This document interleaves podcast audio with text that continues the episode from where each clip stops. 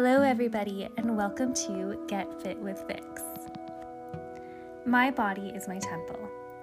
Let thy food be thy medicine, and thy medicine be thy food. Hippocrates and other past philosophers and healers once believed that if everyone knew what they should eat, they would consume what was best for them and their body. Well, society has shown this is not necessarily the case. We crave and desire certain unhealthy foods, especially comfort foods that remind us of a time that was more gentle and safe. But what if I told you there's delicious healthy recipes? Recipes that aren't filled with unhealthy ingredients and fillers. I will go into more detail on these ingredients in future podcasts. Everyone's body is different. We are composed of certain body types. Some people are a mix, while others, like myself, fall into one quite perfectly. Our body types can be understood by exploring our dosha. Discovering your dosha will help you see what kind of other things your body, mind, and soul need to thrive. A great resource I've used in the past is found on Doctor Deepak Chopra's website. Doctor Deepak Chopra actually has a quiz that you can take, and it'll then show you which you fall under, or if you fall under multiple.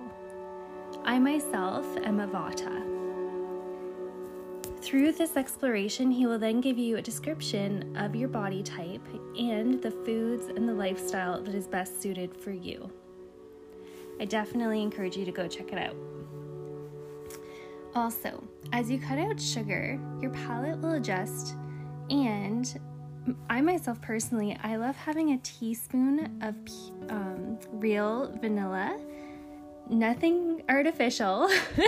I actually had to go to Bulk Barn to find real vanilla extract because the superstores um, didn't carry it. So yeah, uh, I found it at Bulk Barn. They also have it at Costco. Or um, another thing to have if you have a sweet tooth is some fresh berries. As you cut out sugar in your life, you'll discover that things taste much sweeter than they used to, and you definitely don't need nearly as much. Also, another little tidbit. I myself love chocolate, and I typically have a piece of dark chocolate every day for a treat.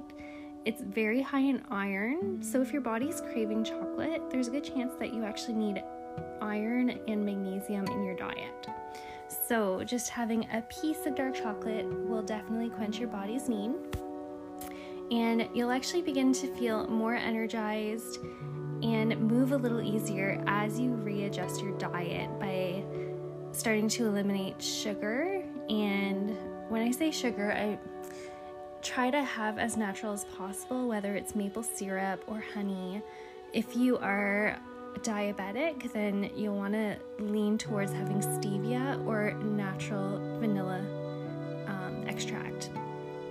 So vanilla extracts, I I can't tell you how much I'm in love with it. I actually put it in my coffee in the morning. I put it in with my, I buy coconut yogurt that's unsweetened, um, so it's non-dairy, and then by putting the vanilla, pure vanilla extract in it with some cherries. Oh my god, it's life-changing. But anyways, I'm getting off topic.